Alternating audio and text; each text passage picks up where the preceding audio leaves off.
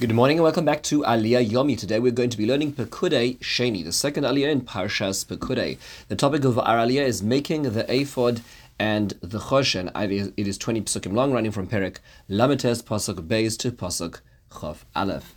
Um, we hear in this Aliyah again of very much the same details we heard in Parshas Tetzaveh in the same order about the creation of the ephod. Just a quick reminder, we're not going to get into all the details right now, but the ephod is this apron which is worn it is worn around the back, tied around the front. There's a belt which is, which girdles the Kohen in the front, and it has shoulder straps which lean over the Kohen's um, shoulders. At the end of each of those straps is a stone, and on those stones are written the names of the nations or the tribes of Israel, six on each of those stones. Then we hear about the choshen. The choshen itself is a rectangular piece of cloth which is also sewed from these beautiful um, different colors gold, blue, purple, crimson, and sheish mazon linen, and it is then bent over into a square. In that we have then these rows of gems, three by four, and on them are written the tribes' names, the names of the tribes on Israel, and we hear how it is connected to uh, by uh, by these golden chains to the top, where the stones are at the top, the settings on the ephod, and then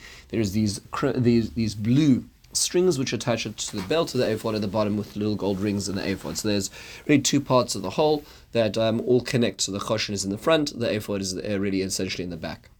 And that's how it works. Now, we looked at some of the details in a Parshas Tetzaveh when we first came across this in the command. This is the application. Um, a few basic questions in our aliyah. Number one is um, how was the gold used to make the ephod? Because in this aliyah we have this very strange phrase, which is vayiraka'u es pache hazahav, that they they so to speak flattened. Rashi says it comes to the word um, roika haaretz alamayim flattened the gold to make the uh, to make the thread. So what is going on over here? The Ramban points out that there's no other detail in all the Bigdei Kehuna which is which explains or changes the way it was described in Parashat Tetzaveh, except for this detail here. Most of it is very repetitive. The reason is because it is very hard for people to conceive how to put gold into clothes. Rashi explains how would they do that. Literally from the idea of to flatten this is that they would take the gold, they would beat it into very, very thin sheets, and then they would slice it into these very thin threads, and then they would use these threads as one of the six different uh, th- um, threads necessary to make the thicker strands, which would then be used to create these beautiful garments. So you can imagine the beautiful colors that it would look like as well. You'll notice that as you start our aliyah, this aliyah over here, you'll see a phrase which starts coming up, and it comes up many times throughout the course of the next um, few aliyahs, and that is Ka'asher Tzivo Hashem es Moshe, as Hashem commanded um, Moshe, that everything was done with that command. So why is this necessary and why is it necessary to be repeated so many times?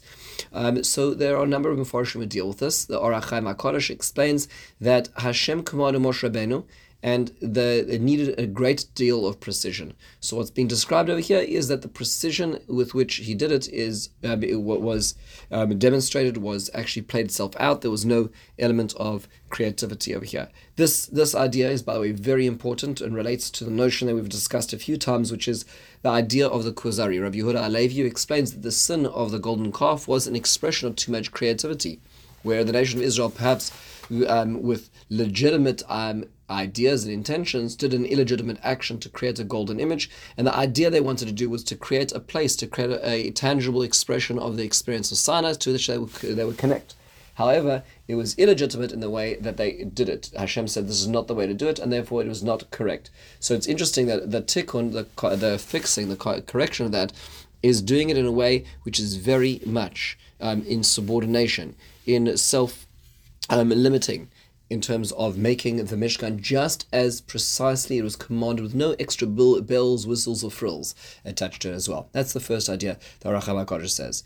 The second idea says is that they actually invested in it tremendous kavana, tremendous um, ideas, intent. He goes f- so far as to say that in the, the deeper ideas that were made when making the Mishkan, we know that generally speaking, there is action and there's thought and feeling. And when it comes to thought and feeling, a lot of that is very central to the service in the Mishkan. If a person just brings a korban, then it's missing if there's no thought and introspection by the owners. But even more so, let's say Kohen is bringing a korban and has thoughts which are in, incorrect. They think to they think to um, to sacrifice his korban in the wrong place, time, or uh, um, for wrong intentions, it will invalidate the, the korban. That korban will be invalidated because of the incorrect thoughts at the same time. We know we know that uh, in other areas in um, Judaism, thought has a huge impact. Certainly, the, when it comes to things of holiness, conception of a child, the the Ohr HaChaim HaKadosh talks about it in Parshas Tazria. We're going to talk about. We're going to get there when we get there. But there's there's a lot to talk about when it comes to this. And the Ohr HaChaim HaKadosh over here explains that when making the Mishkan, it wasn't simply a beautiful edifice. It was an edifice which had certain metaphysical qualities to it, which were only achievable through the actual thought process.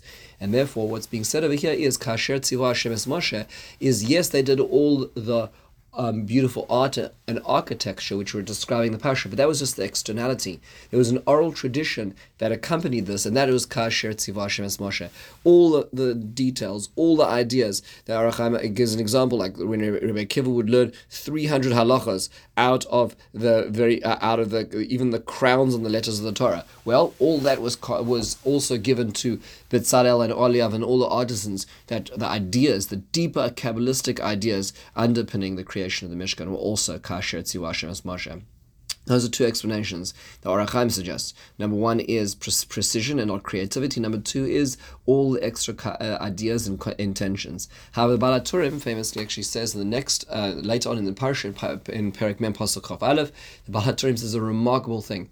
He says two possibilities. One is that, remember that Moshe Rabbeinu had said, Mecheni na misifrucha asher kasavta remove me please from the book that you, re- you wrote and that's when Moshe Rabbeinu was trying to save the nation of Israel and Pashas Ki Sisa from the outcome of the Cheit HaEgel, the, the sin of the golden calf. HaKadosh Baruch Hu did give some degree of um, of fruition to that statement, even though it, um, even though it wasn't fully um, actually um, f- carried out, but it, it, did find expression in Parshas Tetzaveh, in which Moshe Rabbeinu's name is erased, and therefore to emphasize that Moshe Rabbeinu is very much here part of the pro- process of the Mishkan and part of the future of the nation of Israel. His name is mentioned Kashet Tziva Hashem as Moshe. He's included multiple times.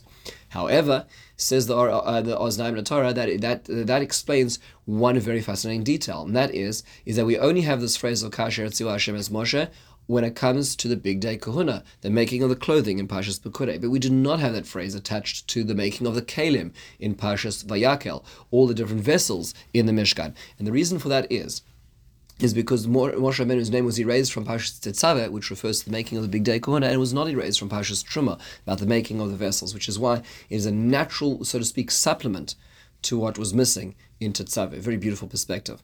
And finally, one last idea the Baal HaTurim says, which really is truly remarkable. Um, it, it's a game changer in terms of understanding davening. Is he points out that in fact there were 18 times in our in our, our parsha where it says Kashir Hashem as Moshe as Hashem commanded Moses. And there's one other phrase which is somewhat similar but not quite the same one, which is mentioned one time. Kasher uh, uh, um, uh, Hashem Moshe. It is mentioned. Um, is mentioned in a little bit of a, t- a different turn of phrase in this in the in the parasha as well. That is corresponding to the 18 brachos and the 19th bracha of the Shemona Esrei, meaning Anshe Knesset HaGedolah looked at these 18 qua 19 times mentioned in our parsha and used them as the format and basis for creating our the the Shemona Esrei, the 18 or 19 brachos. But more than that, says Ohr HaChaim HaKadosh. This is actually quoting the Yerushalmi that if you count the number of words in all of those phrases of as Hashem commanded Moses, if you count the number of words in all 19 of them, you will see that there are 113 words in total. If you count the chasima, the concluding words of every bracha in the Shemona Esrei, which is like, which is Baruch Hashem Magen Avram, Baruch Hashem you count all those all those words up, there are 113 words there, which means to say pre- precisely not just the number of uh, occurrences, but also the very content is parallel to um, the, the, creation of the Shemona Esrei later on. And then he, the Baal adds one extra point, and that is if you count the word lave, the amount of times the Torah says the word lave, it appears 113 times in the Torah as well, corresponding to the, the chasima, the conclusion of all of the 19 brachos in the Shemona Esrei. And I believe that what's being said over here is this balance that we have in our Shemona Esrei. On the one hand, we have this rigidity, these very precise measures like the Mishkan was made, but on the other hand, we have this organic nature of emotion, which is what our heart puts into those different words and structures and times. And that's the, the combination of Tila. Anshe Knesset saw this, the creation of the Mishkan in our own hearts. They learned it from the actual creation of the Mishkan very, very precisely. All these patterns showing that there's much more than meets the eye on a regular day when we daven. Have a wonderful and meaningful day.